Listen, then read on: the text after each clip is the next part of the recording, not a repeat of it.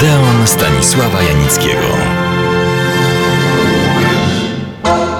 Kontynuuję moją opowieść o Halce Stanisława Moniuszki, najbardziej znanej operze polskiej. Powiem więcej, operze, która przybierała wiele razy postać filmową, stąd nasze odeonowe zainteresowanie nią.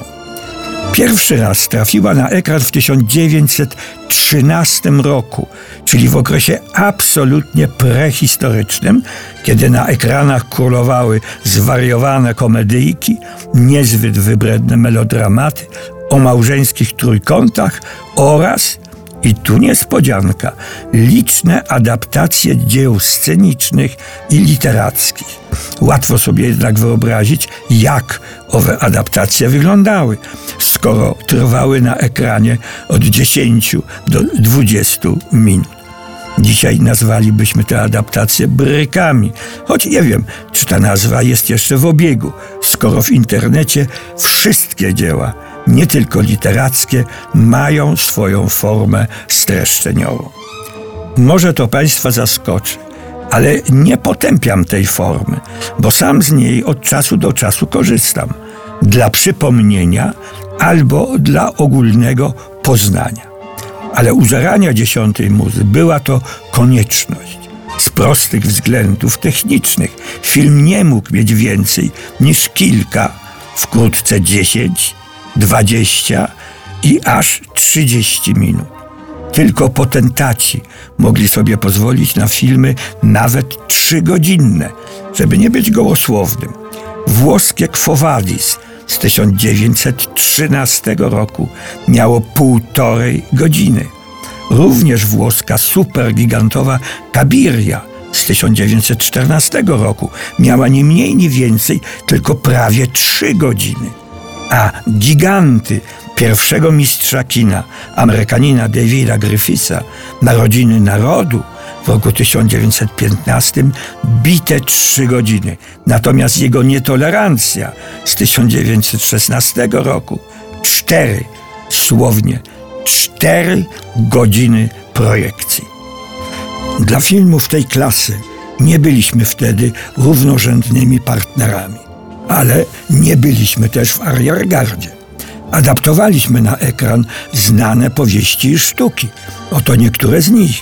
Sędziowie Wyspiańskiego, Dzieje grzechu Żeromskiego, Kościuszko pod Rasławicami, Obrona Częstochowy według Potopu Sienkiewicza, Zaczarowane koło Lucjana Rydla oraz wiele sztuk żydowskich, przede wszystkim Jakuba Gordina.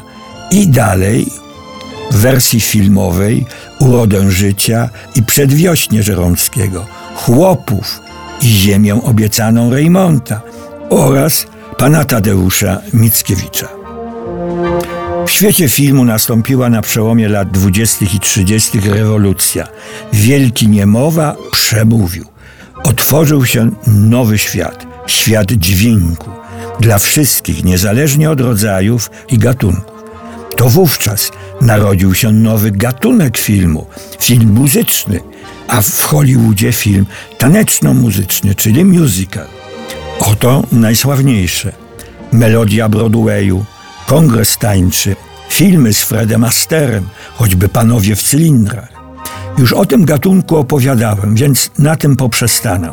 Natomiast powiem, i my realizowaliśmy zręczne filmy taneczno-muzyczne.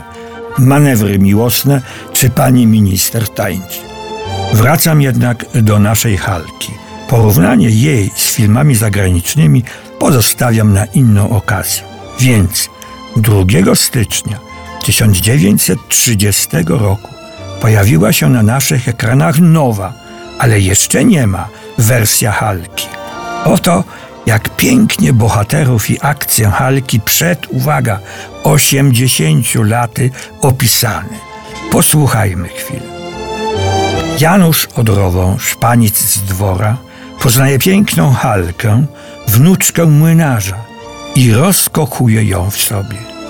Mimo nalegań dziadka, Hanka odtrąca młodego górala Jątka, który stara się o jej rękę.